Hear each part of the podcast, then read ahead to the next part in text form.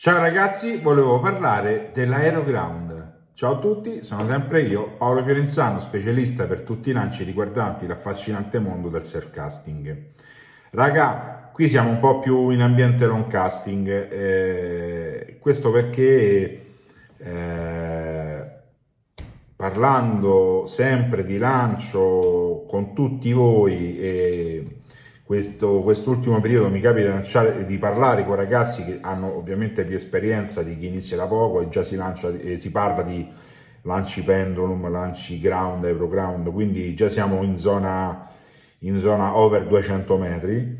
E una cosa vorrei dire è che in Italia, dove qui in Italia c'è, c'è tanta tanta confusione, e come ho detto in principio è riferimento al lancio aeroground. Bene ragazzi, eh, la confusione è eh, proprio riguardante al fatto che tutti pensano, oppure la maggior parte pensa, che se non si è pesanti, grossi e forti, l'aeroground non si possa fare.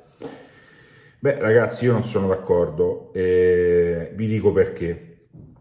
Perché il problema di tutti coloro che provano a fare l'aeroground, la maggior parte di coloro che provano a fare l'aeroground e poi non, non raccolgono buoni risultati metricamente parlando è perché nel 99% dei casi chi si approccia a fare l'aeroground non ha fatto il percorso da groundista. Beh ragazzi dovete sapere la grande verità. Il lancio aeroground non è nient'altro che un'estensione del ground, è un ground con il piombo al volo. Quindi raga, c'è la deduzione anche logica io ho passato prima di alzare il piombo ed era l'anno 2005, eh, no, dico scusate, era l'anno 2007, 7, sì,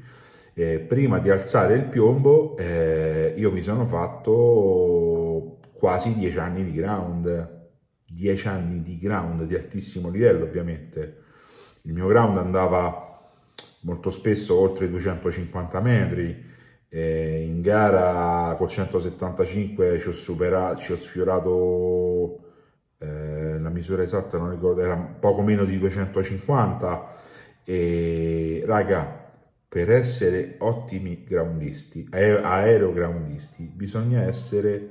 dei super groundisti. E super groundisti io non, non voglio dire che bisogna passarci 10 anni, 8 anni come ce li ho passati io, ma almeno il minimo, il minimo, il minimo strutturale che una persona diventi un buon groundista ci vogliono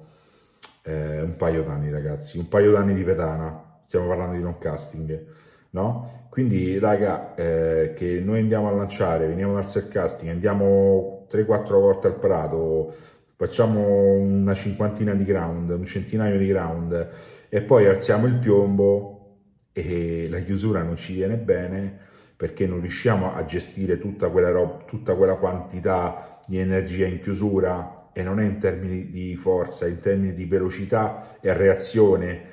Eh, se noi non siamo prima degli ottimi groundisti, eh, prendiamo in considerazione il lancio pendolare, che la pendolata è molto più semplice e la gestione di tutto quello che c'è dietro è molto più intuitiva l'aeroground eh, è per pochi e in Italia voi dovete sapere che in ambito long casting il primo a, a portare un aeroground di altissimo livello sono stato io. E stiamo parlando, parlando eh, dell'anno 2007 eh, ragazzi quindi eh, abbandonate il concetto di ground aereo o aeroground se non avete avuto se non avete un buon bagaglio come groundista. E questa cosa eh, non è eh, soltanto un'idea mia, se guardiamo, ci guardiamo indietro e guardiamo